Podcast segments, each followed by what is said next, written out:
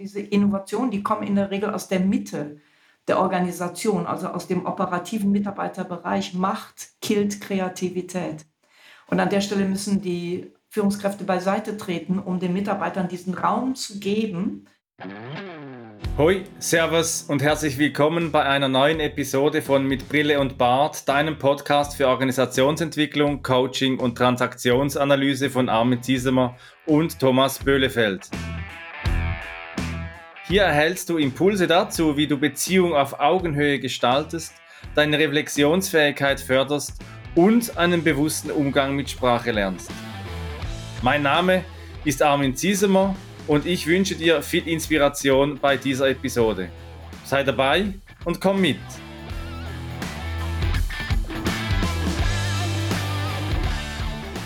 Die erste DIN-Norm erschien am 1.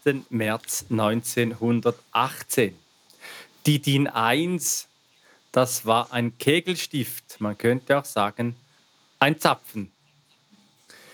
Diese DIN-Norm galt bis 1992 und wurde dann durch die europäische Norm EN 223 39 ersetzt.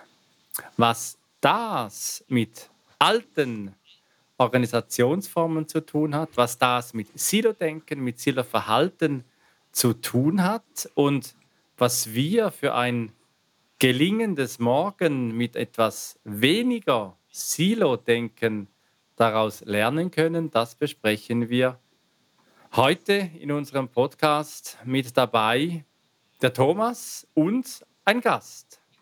Ja, ich bin dabei. Hallo zusammen, herzlich willkommen an den Empfangsgeräten. Freue mich, dass ihr dass du wieder dabei bist. Ja, spannendes Thema tatsächlich, die DIN-Norm. Irgendwann war das ja mal total clever, dass alles irgendwie gleich und ineinander passt und standardisiert miteinander verbunden werden konnte. Heute geht es ganz oft um Innovation und um Flexibilität, um Kreativität.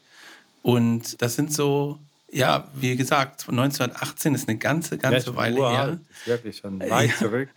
Älter als ich. und da bin ich total äh, gespannt und wir haben wirklich äh, eine ganz tolle Gästin heute hier. Keynote-Speakerin, Autorin Anne Schüller.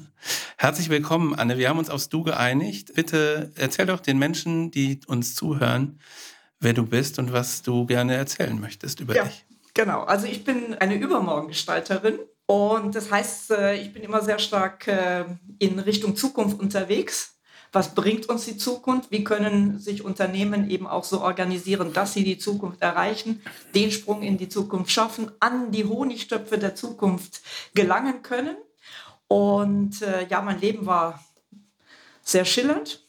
Ich habe äh, sehr viele verschiedene Dinge gemacht. Ich habe lange im Ausland gelebt. Ich habe in vielen verschiedenen Unternehmen gearbeitet. Ähm, ich komme aus dem Marketing, habe aber jetzt äh, mich sehr stark in die Unternehmensführung hineingearbeitet, in die Organisationsstrukturen und vor allen Dingen jetzt auch mit meinem ganz neuen Buch. Ich äh, schreibe viele Bücher weit in die Zukunft hinaus gewagt. Und der Begriff, der über meiner Arbeit oben drüber steht, das ist die kundenzentrierte Unternehmensführung. Ja, das ist super. Übermorgengestalterin. Und jetzt zwingen wir dich weit zurück in die Vergangenheit zu denken. Wir beginnen mit 1918, als die DIN-Norm eingeführt wurde. Aber das ist ja nicht einfach so, sondern da gibt es ja schon auch Gründe dafür, dass man nicht nur in die Zukunft schaut, sondern auch einmal zurück in die Vergangenheit, weil da kommt ja vieles her. Ja, ja. Also es ist auch wichtig, wenn ich mich mit der Zukunft beschäftige, auch mal kurz in den Rückspiegel zu gucken und die Erfahrungen, die gut sind und die wertvoll sind, auch für die Zukunft, die eben mitzunehmen. Und dennoch also offen zu bleiben, auch den Rucksack zu leeren von diesen alten Dingen, die beschwerlich sind. Ja, weil die Zukunft ist eine Hochgeschwindigkeitszeit. Wir müssen schnell laufen können. Wir müssen springen können sozusagen um äh, diese wilde Zukunft äh, eben bewältigen zu können und schwere Rucksäcke mit viel Standards und mit viel DIN und mit viel Normen, die bringen uns in Zukunft nicht weiter. Ja, in der Vergangenheit war das natürlich alles sehr wertvoll, weil da war Industriegesellschaft und da war Massenproduktion, ja, und in der Massenproduktion, da brauche ich eben einfach ganz viele Vorschriften und äh, eben auch ganz viele DIN-Maße, um immer wieder das gleiche Produkt letztlich äh, am Ende des Produktionsbandes für, die, für den Markt, für die Kunden herauszubringen. Nur Massenproduktion erzeugt Mittelmaß, erzeugt Standard und äh, das ist genau das, was wir in Zukunft nicht wollen. Der Zukunftskunde, der will eine maximale Individualisierung, Personalisierung und eine Emotionalisierung auch. Und das ist gerade das Gegenteil von dem, was wir vor 100 Jahren gemacht haben.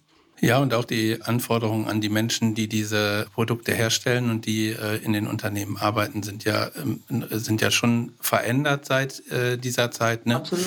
Früher waren es häufig irgendwie immer wiederkehrende gleichartige Arbeitsschritte, die immer wieder ausgeführt werden mussten. Also braucht es irgendwelche Standardprozesse.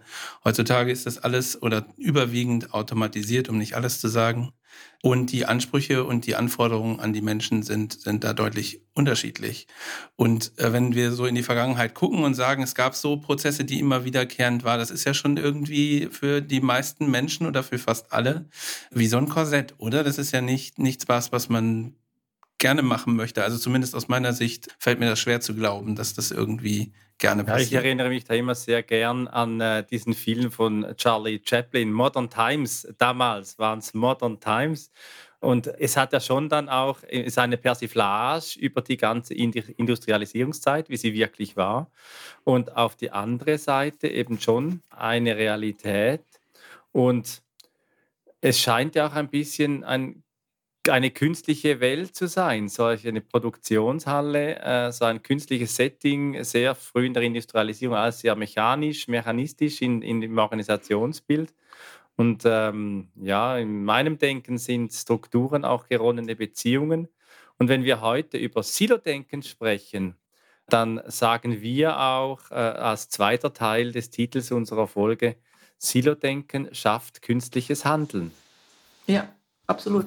Und also um noch mal ganz kurz äh, in den Rückspiegel zu gucken, damals war das eben gut und richtig, ja, weil wir müssen uns auch überlegen, wo kommen denn die Menschen, die damals gearbeitet haben, wo kamen die her? Ja, die kamen direkt von den Feldern. Die sind von den Feldern in die Fabrikhallen gekommen und waren angelernte Arbeiter.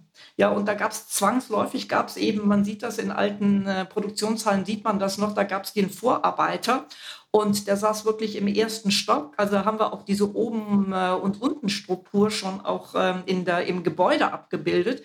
Und der hatte die Glaswand und schaute runter auf die Produktion, ob die Leute auch wirklich, ob so ein Charlie Chaplin da wirklich seine 60 Umdrehungen immer wieder die gleichen machte, um dieses Massenprodukt dann eben ordnungsgemäß äh, am Ende des Bandes zu haben. Das war die Situation damals. Nur alles das, das machen heute Maschinen, das hat, macht heute die Automatisierung. Ja, gesteuert von KI. Also diese ganze schmutzige, dreckige, anstrengende, gesundheitsschädigende Arbeit, die ist im Grunde genommen weg. Und was uns geblieben ist, das ist im Wesentlichen Wissensarbeit. Und die wird gemacht von den bestausgebildetsten jungen Menschen, die äh, wir je hatten, ja, die unglaublich viel äh, schon Voraussetzungen mitbringen, Wissen können, Flexibilität, interessante, gute Gedanken, wie man etwas neu und anders und besser machen kann. Und die brauchen keinen Vorarbeiter mehr, der denen sagt, wie die Dinge zu laufen haben, sondern wenn die was wissen wollen, dann fragen die das Internet. Und das Internet ist immer schlauer als der beste Chef, der da oben in seinem Glashäuschen sitzt. Und wenn wir auf solches Verhalten gucken, wie du es gerade beschreibst, ne, äh, dynamisch und kreativ und so, dann treffen ja solche Menschen in Unternehmen manchmal auch auf, hm, weiß ich nicht, sowas wie Strukturen und dann wird halt gesagt, nee, Moment, da darfst du aber jetzt nicht mit hin, das andere Abteilung kannst du nicht machen. Ist das ein Phänomen, was, was sozusagen durch die Strukturen begünstigt wird oder wie würdest du das beschreiben? Ja, ich sag mal, die, die Strukturen, die geben, die, die schaffen den Rahmen. Ja, und in, äh, die Strukturen begrenzen dann auch den Rahmen. Und äh, wenn die Strukturen eng sind, äh, wirklich korsetthaft eng sind, dann bekommt man dort Menschen, die innerhalb äh, dieses Korsetts oder ich spreche dann an der Stelle eben auch von dem Käfig, die dann nur in diesem Käfig arbeiten und dann auch nur das vollbringen können, was in dieser Enge des Käfigs, in dieser Übertragen, in diesen, dieser Enge von Strukturen und Prozessen möglich ist. Ja, und sobald ich die Tür aufmache aus diesem Käfig und lasse die Leute mal fliegen und die gehen auch raus und die trauen sich auch zu fliegen, da sehe ich dann erst, wie hoch und wie weit die, wie, die fliegen können. Ja, das heißt, welches Potenzial in den Menschen steckt wenn, äh, wenn man die Käfigtür aufmacht und sie rausnimmt aus dem Korsett und sie mal fliegen lässt. Und das brauchen wir heute. Damals hatten wir die Menschen nicht und da waren andere Zeiten und da waren die Strukturen gut und richtig. Aber heute, vor allen Dingen auch in die Zukunft geguckt, da brauchen wir ganz, also brauchen, wir dürfen überhaupt keinen Käfig mehr haben. Und wenn es den aus welchen Gründen auch immer gibt, dann brauchen wir offene Türen und wir müssen die Leute fliegen lassen. Ja, super. Was mir noch nachgeht von dem, was du vorhin gesagt hast, wir schauen ja hier eine sehr äh, digitalisierte, automatisierte Welt auch an, wenn wir auf die Produktionswirtschaft schauen. Mhm. Aber nichtsdestotrotz gibt es ja schon auch auf der anderen Seite das gesunde Handwerk, das nach wie vor auch äh, Probleme bereitet, weil es nicht mehr von jungen Menschen so äh, gelernt wird, wie man es sich wünschen könnte. Und bis anhin brauche ich den Klempner noch, ich brauche den Tischler noch und ich meine schon auch gesundes Handwerk hat nach wie vor einen guten Boden. Das ist mir einfach noch so ein, ein persönliches Anliegen, das noch einzubringen. Aber natürlich, äh, unsere Hörerinnen und unsere Hörer sind in der Führung eben in dieser Welt, wo es um darum geht, äh, Industrialisierung zu entwickeln, zu digitalisieren, zu automatisieren. Und eben an der Grenze zu stehen, wie kommen wir denn überhaupt in eine leistungsfähigere, in eine effizientere Organisation auch? Und Silo-Denken, das haben wir schon in der Folge mit Anders Ballari, die erste Folge der zweiten Staffel schon besprochen. Das bringt ja viele Nachteile in Organisationen. Heute nimmt es mal ein bisschen Wunder, weil es gibt ja für Silo-Denken nicht wirklich eine Definition. Aber wo finden wir denn Silo-Denken eigentlich überall? Also für mich ist ein Silo auch immer ein Stück weit ein Bild. Dann kann ich es mir auch sofort vorstellen. Und wenn wir uns Silos anschauen in der Landschaft, dann sind das immer abgeschlossene vertikale Behälter, die in sich nicht miteinander verbunden sind. Die sind nur ganz oben miteinander verbunden. Also wenn wir zum Beispiel so Bioanlagen uns anschauen, wo also Bioabfall verwertet wird, das wird in Silos gemacht. Die haben bloß oben eine Verbindung und die Silos selber, also die Behälter selber, sind nicht miteinander verbunden. Und das ist ein sehr schönes Bild im übertragenen Sinne das wir auch in den klassischen Unternehmen haben. Also wir sprechen dann auch meistens von Silo-Denke und wir sprechen von einer Abteilungsorganisation. Ja, und darunter, deshalb haben bestimmt schon viele in euren Podcasts gesagt, äh, Abteilung steht halt schon für Abteilen. Ja, und wenn wir uns äh, jetzt ein Organigramm angucken, da sehen wir das auch sofort. Ja, wir haben oben haben wir Connections und ansonsten im Silo sozusagen in der weiteren Organisation mittleres ähm, unteres Führungslevel und dann eben die Mitarbeiter kommen in Organigramm meistens gar nicht vor. Also ich sage immer Selbstverherrlichungsprogramm der Führungsspitze.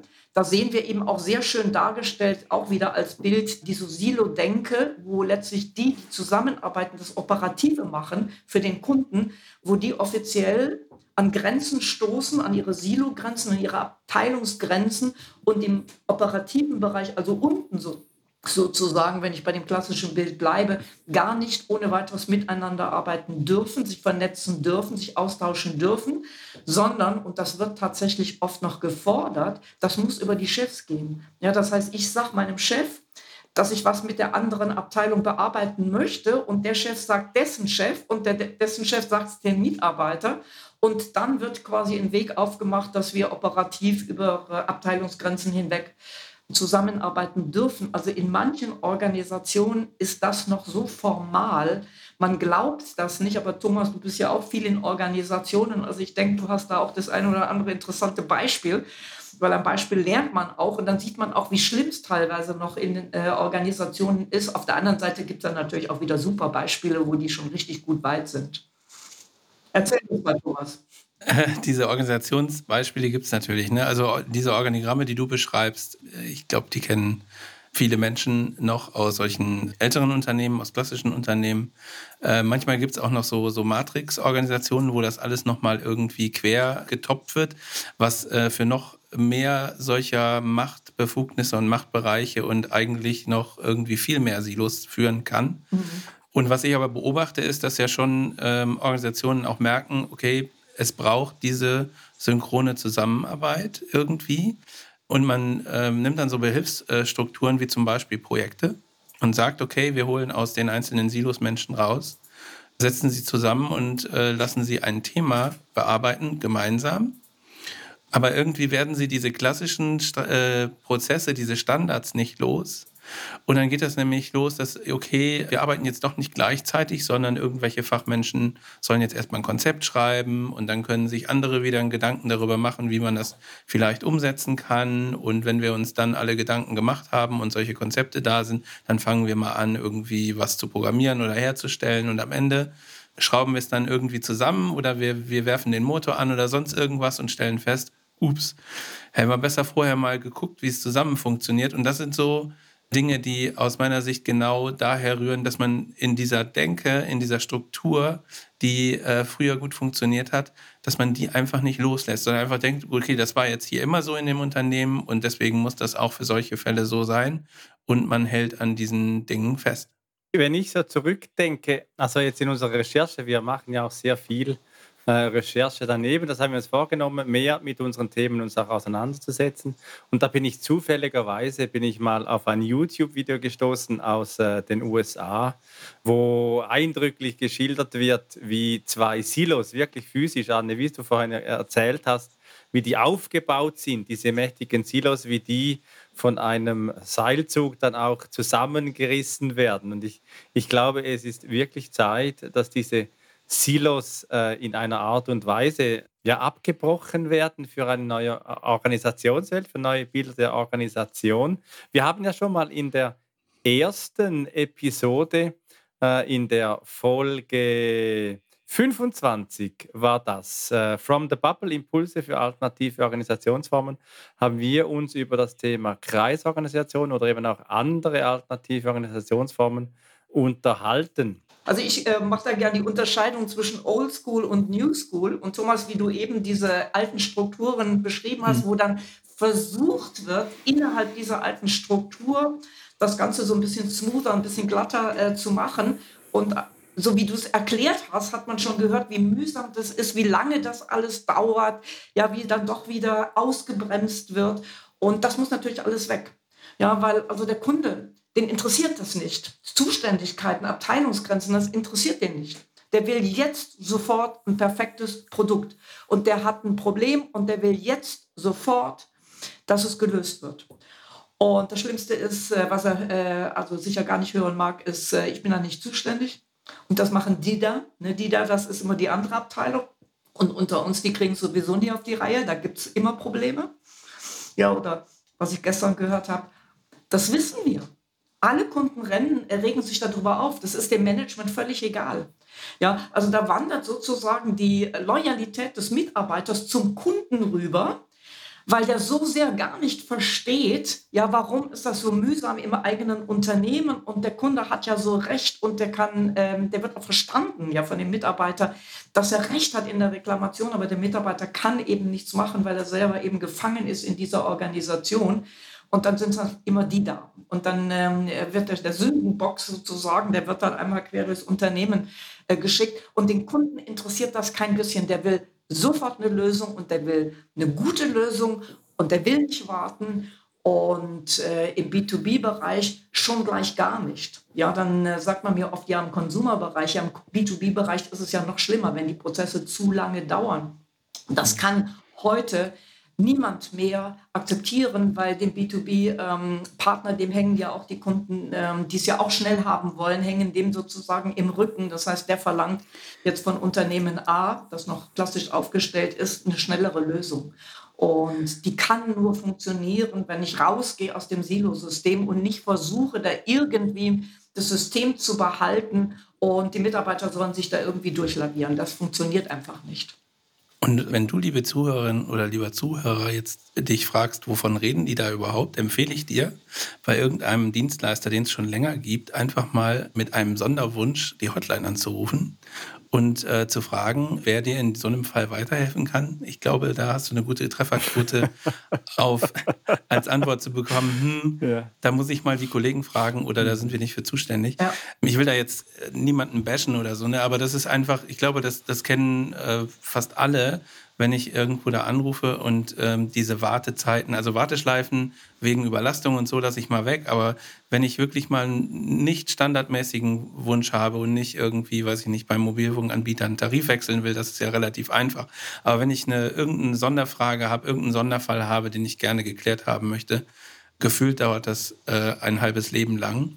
Und jetzt ist es aber nicht so, hatten wir im, im Vorfeld ja mal besprochen, dass, dass die Empfehlung ist, einfach alle Grenzen und alle Strukturen wegzuwerfen, weil das wäre möglicher oder das ist dann auch dysfunktional, sondern irgendwie mit Bedacht ranzugehen. Und ähm, der Begriff der gesunde Menschenverstand hat, der, der hat bei mir so resoniert und den finde ich großartig. Aber es gibt auch, es gibt tatsächlich auch so eine Faustformel dafür, hast du erzählt, Anne.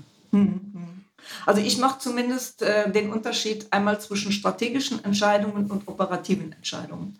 Na, also die strategischen Entscheidungen, die trifft natürlich nach wie vor eine Geschäftsleitung, Top-Level, äh, C-Level, Top-Führungskräfte.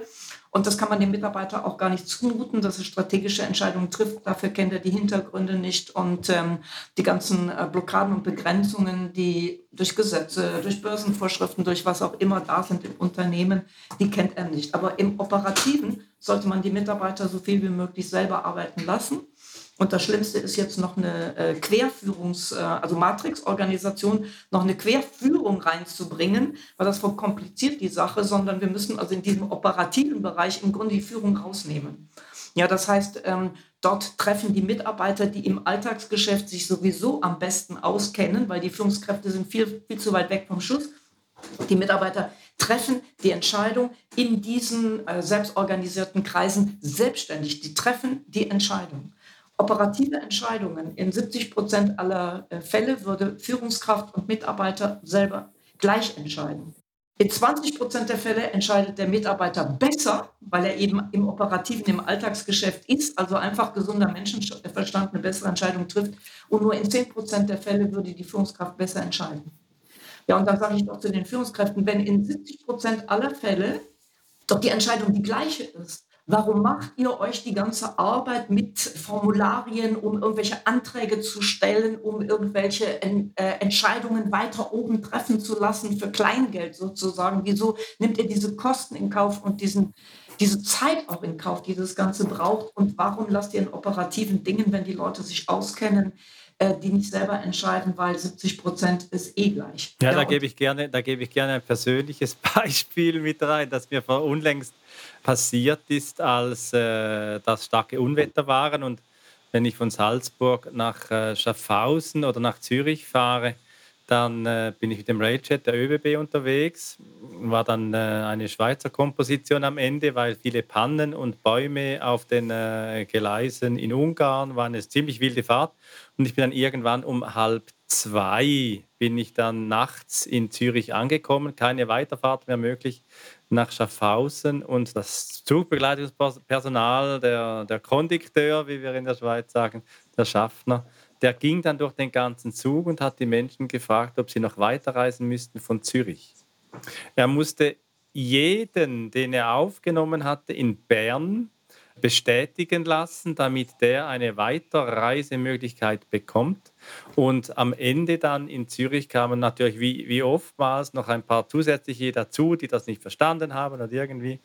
Und auch da musste er, obwohl er die Kompetenz hätte für Beträge, sagen wir mal bis 500 Franken, Taxi, Übernachtung, was auch immer, einen autonomen Entscheid zu fällen, musste er in Bern nachfragen, morgens um halb zwei, morgens um zwei. Und äh, da frage ich mich da schon auch, warum hat dieser Mann, das ist ja auch ermüdende Arbeitszeit für ihn, noch spät in der Nacht ist ja für alle sehr belastend, hat der nicht mehr Autonomie und Entscheidungskompetenz? Was ich für mich zusammenführe, ist ähm, so diese Dreiteilung People, Place, Technology. Und über People haben wir jetzt schon einiges gesprochen, über Place auch. Anne, ich fand das Beispiel mit äh, dieser Vorarbeiterzelle, mit dieser Kombüse, die aus dem ersten Stock äh, nach unten schaut. Und äh, das kenne ich selber aus meiner Beratungstätigkeit in einem Unternehmen, wo das immer noch so ist, in einem Logistikbetrieb wo es auch noch äh, sind alte Gebäude, wo das auch noch so instruiert, äh, installiert ist. Und da meine ich schon, wenn es darum geht, neue Bilder der Organisation eben auch zu gestalten und diesen Organisationen Umbau nicht nur im, im äh, gedanklichen Bereich, im Mindset zu vollziehen, sondern eben auch im räumlichen. Und das, meine ich, wird häufig vergessen, dass eben auch diese physische Form dass dies ja wesentlich ist. Und da gibt es ja auch Organisationen, die das gut können. Ja, absolut. Also die, die Form, ja, die, die, die, auch, auch das Bild einer Form prägt Denke und prägt Verhalten. Ja, und wenn, wenn ich jetzt bei deinem äh, Beispiel bleibe und die wollen äh, sich neu organisieren, besser für die Zukunft aufstellen, das erste ist, dieses Fenster, dieses Kontrollfenster wird eingerissen, umgebaut, mit Ziegeln zugemauert, was auch immer um dieses Signal zu geben, wir sind kein Unternehmen mehr, das die Mitarbeiter jede Sekunde kontrolliert, ja, durch jemanden, der da oben, weiter oben steht und die Macht hat, ja, zu sagen, der kann es und der kann es nicht, sondern äh, genau diese Dinge, die müssen weg. Ja, das heißt also, wenn ich Organisation verändern möchte, eine Sache ist, äh, die ist eben auch schon gekommen, die fand ich unglaublich wertvoll. Ich kann nicht alle Wände gleichzeitig einreißen. Dann fällt mir das Dach auf den Kopf. Ja, das heißt, ich muss den Menschen auch Raum geben und Zeit geben, äh, diese Veränderung zu akzeptieren, weil die Menschen haben unterschiedliche äh, Veränderungsgeschwindigkeiten. Und wir sind von Haus aus, ist der Mensch ein Fluchttier. Ja, das heißt, er zieht sich sehr schnell in seinen äh, safen Bereich zurück, wenn es irgendwie schwierig ist. Ja, und wir haben immer nur, äh, da gibt es auch eine magische Zahl, 10 Prozent. Das ist sozusagen die Avantgarde, die Vorhut. Ja, das sind die, die ähm, weit nach vorne ins Neuland gehen, ja, die früher als Krieg waren, eben auch bis ins feindliche Gebiet gegangen sind, um äh, zu sondieren. Ja, wo sind da Chancen für uns, wo sind Möglichkeiten, eben dieses Spiel zu gewinnen? Das sind immer nur 10 Prozent. Ja, das heißt, eine Organisation darf auch nie alle versuchen mitzunehmen bis auch der Letzte mitkommt, ja, sondern wir müssen den Menschen die Zeit geben und wir arbeiten erst mit diesen magischen äh, 10 Prozent, wenn wir, wenn wir noch Zeit haben, kann ich da auch ein schönes Beispiel noch bringen, weil Beispiele machen es immer so, so plastisch und so glaubwürdig.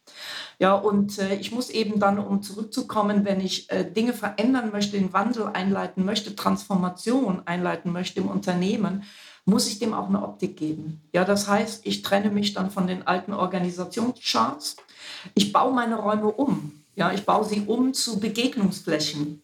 Also die Einzelbüros, die brauche ich dann nur noch für irgendwelche Arbeiten, wo ich auch mal zurückgezogen arbeiten muss. Aber ansonsten schaffe ich viel mehr Raum, dass die Menschen sich treffen können, äh, ohne dass Führungskräfte dabei sind. Ja, weil Macht killt Kreativität. So dieses unkomplizierte, ich treffe mich mal irgendwo in der Kaffeeküche auf den Gängen oder so. Und wenn wir uns jetzt neue Unternehmen anschauen mit neuen Organisationsformen, die haben auch diese neuen Gebäude wo den Menschen, die das verstanden haben, es immer wichtig war, diese äh, Spaces zu haben, also diese Räumlichkeiten zu haben, wo man sich dann unkompliziert treffen kann, miteinander reden kann, neues, äh, neues, neue Gedanken auch entwickeln kann auf eine unkomplizierte Art und Weise, wo ich meine Gedankenrohlinge ja reinwerfen kann, äh, um mit Hilfe der Weisheit der vielen, also der vielen anderen, mit denen ich da gerade unkompliziert rede, was wirklich Tolles fürs Unternehmen daraus zu machen. Ja, das heißt, ich muss die Bilder, auch die Unternehmensorganisation, also die Räumlichkeiten verändern, wenn ich die Veränderung, die Transformation ins Unternehmen bringen will, weil Bilder so stark sind. Ja, oder können wir ja auch erkennen, was das für eine äh, Schwäche eigentlich ist, wenn man, äh, wie Armin das beschreibt, irgendwie eine zentrale Entscheidungsstelle hat. Weil das ist ja nur der eine Kopf, der dann sozusagen Entscheidungen trifft und, und für Entscheidungsräume verantwortlich ist. Und wenn ich das auf die Mitarbeitenden sozusagen verteile und in diesen Begegnungsstätten Entscheidungen treffen lasse oder Lösungen erdenken lasse, dann sind das halt mehr als ein Kopf und das ist äh, mehr als ein Gehirn und das äh, kann dann schon was bewirken. Ne? Und was aber dann auch erforderlich ist natürlich, ist eine, eine entsprechende Veränderung in der Sichtweise des, des Unternehmens, der Organisation. Was ist denn das Wertvolle hier? Also ganz häufig, und da sind wir vielleicht bei dem Punkt Technology, ist es ja so, dass Menschen belohnt werden dafür, dass sie Prozesse einhalten. Ne? Es gibt irgendwelche Standardprozesse und äh, wenn ich da irgendwas mache oder immer das gleiche Ergebnis mhm. erziele, dann, dann werde ich ähm, belohnt, beziehungsweise eigentlich ist es ja dann eher Wachstum. Also wenn ich mein Ergebnis vom letzten Jahr übertreffe mit den Standardprozessen, die ich gemacht habe, dann werde ich noch mehr belohnt. Und eigentlich ist es ja nicht zwingend ein wertvolles Teil für die äh, aus einer Gesamtunternehmenssicht. Das ist ein Einzelteil von ganz vielen. Und wir hatten ähm, in der Folge mit Anders Ballaria das Beispiel gehabt mit dem, mit dem Fußballspiel, wo es immer darum geht, heute Tore zu schießen und dann werden die Tore gezählt und wer die meisten Tore äh, erzielt hat, äh, das Team gewinnt. Ähm, und die Schönheit des Spiels spielt dabei überhaupt gar keine Rolle. Und äh, in den Organisationen spielt aber Schönheit des Spiels schon eine Rolle, äh, zumindest zunehmend. In den, in den alten Organisationen eher nicht, aber wir, wir beobachten eine Tendenz, oder? Ja, absolut, absolut. Und ähm, also am Ende des Tages geht es ja immer um den Kunden. Ohne Kunde kein Unternehmen. Ja, das heißt, für mich ist der, der, der Kern eines Unternehmens ist der Purpose, der Daseinssinn. Und um diesen Daseinssinn kreisen die Kunden. Und die Kunden kaufen bei diesem Unternehmen nur, wenn dieser Daseinssinn etwas ist, was äh, den Kunden berührt. Und wir sind als Kunde durchaus bereit, mehr Geld äh, auszugeben. Also Aufpreisbereitschaft würden wir das im Marketing nennen, für, für ein schönes Spiel. Ja, also für etwas, was nicht nur funktioniert, also das Tor ist gemacht, sondern es war ein besonderes Tor. Es war ein sehr schönes Tor, ein ästhetisch schönes Tor. Es war ein einzigartiger Spielzug. Es war was Überraschendes, ganz Neues, Außergewöhnliches. Dafür sind wir bereit, mehr Geld auszugeben. Und das Massenprodukt, ja, also der Standard erzeugt ja Mittelmaß. Der erzeugt Massenprodukte, die einfach eine bestimmte Mindestqualität haben sollte. Und dieses Massenprodukt, der Standard, gerät sofort in den Preiswettbewerb, weil dann ist das einzige Unterscheidungskriterium, ist dann noch der Preis. Und äh, in dem Moment, wo ich im Preiswettbewerb bin, wird jedes Produkt, verliert sein Charisma. Es wird ganz normal, es wird gewöhnlich und vor allen Dingen, irgendjemand macht es immer noch ein bisschen billiger. Also in dem Moment, wo ich als Unternehmen in den Preiswettbewerb äh, gerate, bin ich sowieso, das ist eine Frage der Zeit, wann ich das Spiel nicht mehr mitspiele. Ja, das heißt also, wenn ich in den in dem Bereich mit Aufpreisbereitschaft, mit Kundentreue, mit Weiterempfehlungen, wenn ich in diesen Bereich äh, hineingehen möchte, und das sind die drei Bereiche, wo ein Unternehmen hingehen muss, also Aufpreisbereitschaft, Wiederkäufe initiieren und Weiterempfehlung als wichtigstes Kriterium, sozusagen der, der, der Kunde als ähm, Fan, als, als Missionar, als, als Evangelist, als Verkäufer letztlich des Unternehmens. Dann ist es äh, dieses maximale Individualisierung, diese Personalisierung, das Einzigartige. Da sind wir sofort in der Qualität. Dann sind wir eben weg von der Quantität, wie viele Tore, ja, sondern wir sind dann eben in der, in der Qualität und die Zeit zählt heute und die wird in Zukunft noch viel mehr zählen.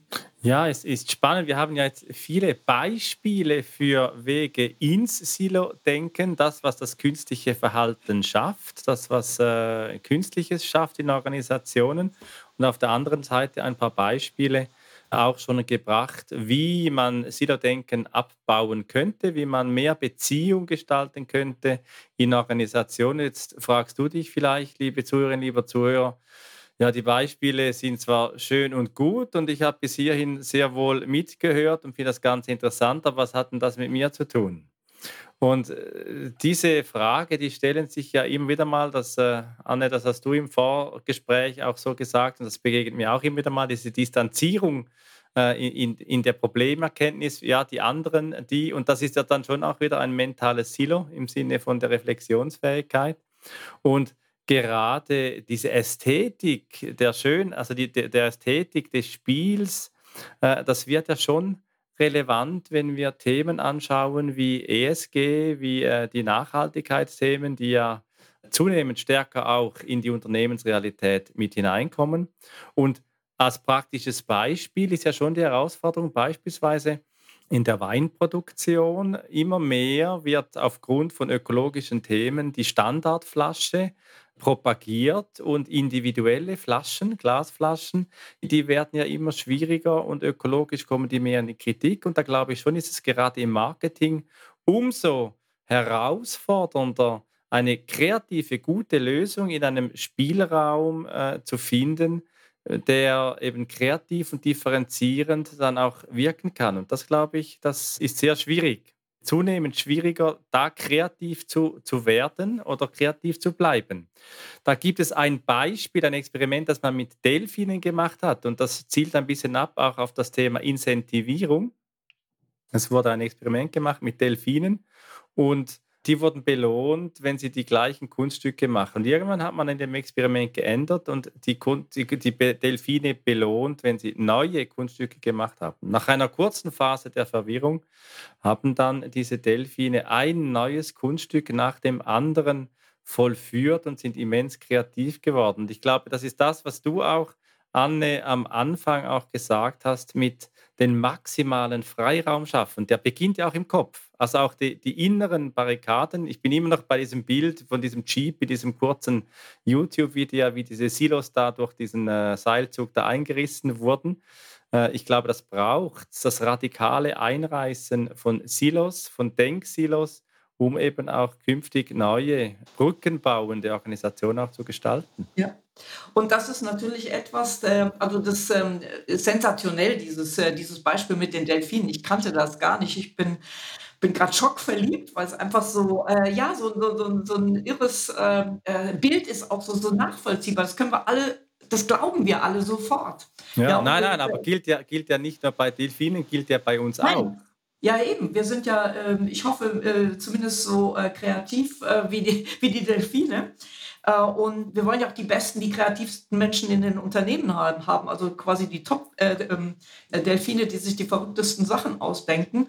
Und das passiert eben nicht in einem kleinen Käfig, nicht im Korsett. Also mein Beispiel ist immer gerne, gerne die Käfigtür aufmachen und die Leute fliegen lassen, um dann zu sehen, wie hoch und wie weit sie fliegen. Ja, und ich muss als im Unternehmen muss ich jetzt natürlich trennen. Das heißt, ich muss auf der einen Seite sagen, wir brauchen natürlich gewisse Mindeststrukturen und Prozesse, die die Qualität, die Minimumqualität, die der Kunde will und braucht, der will einfach ein perfektes Produkt, perfektes Auto zum Beispiel. Diese Minimumstandards, ja, die sichern mir diese Qualität. Und dann muss ich eben diese Luft nach oben lassen. Ja, dass ich äh, am Ende des Tages dann eben auch die Mitarbeiter nicht belohne für die Einhaltung des Prozesses, sondern dass sie Prozesse eingehalten haben und darüber hinaus eben noch was Kreatives, Besseres draus gemacht haben, als das, was der Prozess ermöglicht hätte. Ja, weil meistens, wenn man den Freiraum gibt, werden die Mitarbeiter genauso wie die Delfine bessere Lösungen finden als die Standardlösung. Aber dann muss ich sie eben auch rauslassen aus dem Prozess, der Minimum ist und muss vor allen Dingen all die Prozesse, die es nicht mehr braucht, die muss ich also radikal entsorgen.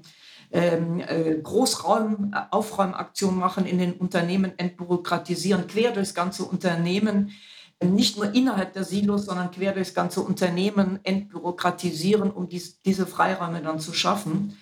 Und äh, das ist wieder etwas, das kann ich auch nur mit den Mitarbeitern zusammen machen, weil die Mitarbeiter wissen genau, welche Prozesse von gestern und von vorgestern sind, die die bei der Arbeit bremsen, die kein Mensch mehr braucht, die die Kunden quälen, die mühsam sind. Die Mitarbeiter wissen das und die sind die Ersten, die sagen können, den brauchen wir noch und die 23 anderen, die brauchen wir nicht mehr und die können wir vereinfachen, verschlanken, anders, besser, neu machen, digitalisieren, um sie schneller zu machen. Jetzt kommt, ähm, ja, dann kämen jetzt unglaublich viele Dinge, die man tun kann, mithilfe der Mitarbeiter im Operativen und das ist so unheimlich wichtig.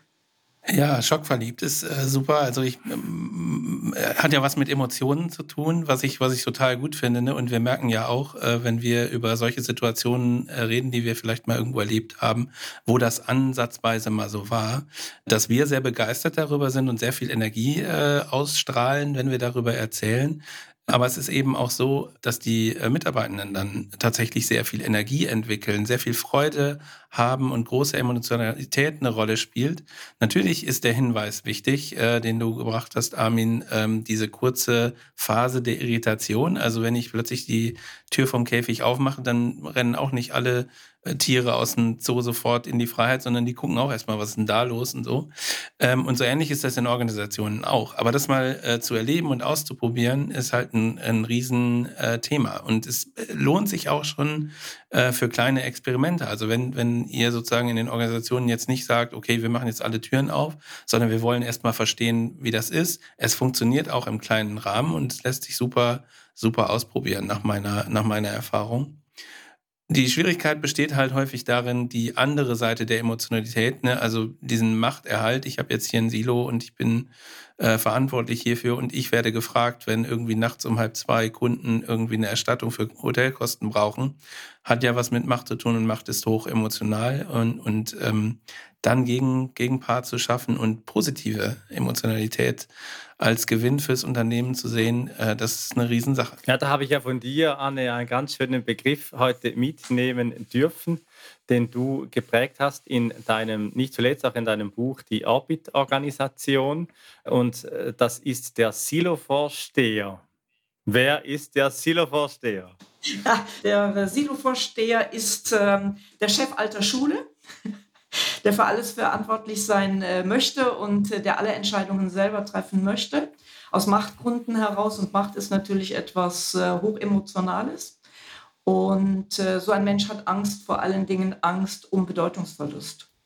Und er versteht gar nicht, dass er mit der Angst um seinen Bedeutungsverlust letztlich ähm, die, die Firma als Ganzes in Gefahr bringt. Und die Firma, was die am äh, wichtigsten braucht, ist Innovation, um in die Zukunft zu kommen. Und diese Innovation, die kommen in der Regel aus der Mitte der Organisation, also aus dem operativen Mitarbeiterbereich. Macht killt Kreativität. Und an der Stelle müssen die Führungskräfte beiseite treten, um den Mitarbeitern diesen Raum zu geben.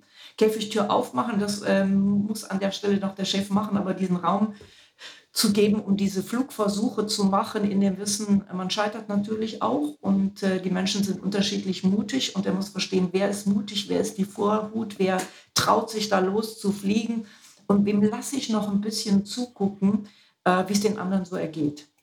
Und äh, das sind also die wichtigen Wege auf dem Weg zum Ziel und am Schluss das Vertrauen zu haben, dass die Mitarbeiter was Gutes fürs Unternehmen wollen, dass die das Unternehmen voranbringen wollen und dass die sehr wohl verstehen, was ein Unternehmen braucht, viel mehr Vertrauen, dass die Mitarbeiter im operativen Bereich es dann auch zum Guten, zum viel, viel Besseren wenden können. Das wäre eine Botschaft. Wenn du, liebe Zuhörer, liebe Zuhörer, dich mit dem Thema Macht und Powerplay, wir sind heute ja immer wieder mal auch beim Fußball, wir haben in der Folge 5 äh, aus der ersten Staffel runter vom Eis heißt die, uns mit dem transaktionsanalytischen Konzept des Powerplays beschäftigt. Da kannst du noch etwas weiter dich vertiefen zum Thema Machtspiele, äh, das mhm. Thema Umgang mit Macht und wir kennen es alle. Macht kann fördern und Macht kann unterbinden. Macht ist etwas sehr Schönes und auf der anderen Seite etwas sehr Gräusliches, wenn man sie besitzt und haben kann. Und deswegen finde ich diesen Silo-Vorsteher finde ich ein ganz wunderbarer Begriff. Das Gegenteil oder die andere Seite Silo-Vorstehers ist ja in deiner äh, sprachlichen Arbeit dann der Silo-Bewohner, die kleinen Menschen, die da gefühlt da drin sitzen und eben das Silo bewohnen und nicht wissen, wie sie rauskommen. Wunderbar, wunderbar, was wir heute wieder zusammengetragen haben äh, zum Thema Silo-Denken, Silo-Verhalten. Danke dir, Anne, für äh, auch diesen Titel. Silo-Strukturen schaffen künstliches Handeln. Und ich meine auch aus unserer Haltung, es geht eben in Organisationen darum, die Lebendigkeit zu fördern. Das ist das, was du mit dem Fliegen sagst, mit dem Fliegen lernen. Ich glaube, das äh, trifft es sehr gut auch mit unserer Haltung, mit dem, was wir vertreten bei mit Brille und Bart. Und ähm, was ich noch mitnehme, ist schon das Silo-Denken hauptsächlich in großen, mittleren Organisationen und Konzernen auch besteht, nicht in den weniger in den kleinen Startups, obwohl natürlich die größten Silos im Kopf oftmals bestehen. Thomas, was nimmst du mit heute? Also mir hat äh, auch dieses Delfin-Beispiel sehr imponiert. Äh, ich kann mir das gut vorstellen, wie sich Organisationen entwickeln können, wenn man sozusagen Delfine hat, die äh, kreativ werden dürfen. Und ich nehme auf jeden Fall Macht killt Kreativität mit. Ich weiß nicht, ob der irgendwie rechtlich geschützt ist, aber ich glaube, ich werde mir ein T-Shirt drucken lassen und das mitnehmen. Ich finde das großartig. Das ist genau mein Ding. Damit sind wir schon fast am Ende der Folge angekommen, aber am Ende stehen wie immer die letzten Worte unseres Gastes, in diesem Fall eine Gästin. Anne, mhm. deine letzten Worte für unsere Zuhörer. Ja, meine letzten Worte sind, es geht um die Zukunft. Die Zukunft ist herausfordernd. Die Zukunft wird schön sein für alle Menschen, die Zukunft verstehen und die Zukunft gestalten wollen. Und äh, das Wichtigste ist, äh, sie in den Unternehmen, sie gestalten sich aus der Mitte des Unternehmens heraus. Das heißt, äh, Führungskräfte sollten beiseite treten und sollten die Mitarbeiter die Weisheit der vielen, ja super ausgebildeten Menschen im Unternehmen nutzen, um gemeinsam mit äh, diesen äh, und der, all der Initiativen und all der Kreativität an die Honigtöpfe der Zukunft zu gelangen. Wenn dir diese Episode von Mit Brille und Bart gefallen hat, dann zeig uns das mit deinem Like und abonniere gleich den Kanal, damit du keine Folge verpasst. Alle Links zur Folge findest du in den Show Notes. Da findest du auch unsere Kontaktdaten, wenn du uns etwas mitteilen möchtest. Wir sind verfügbar in Deutschland, Österreich, der Schweiz und natürlich remote wenn du Orientierung und Begleitung für deine Veränderungsprozesse suchst. Teile diesen Podcast mit Menschen, die davon profitieren können und lass eine Rezension bei Apple Podcast da. Ich bin Armin und wünsche dir bis zur nächsten Episode eine gute Zeit. Komm mit und verbinde Perspektiven.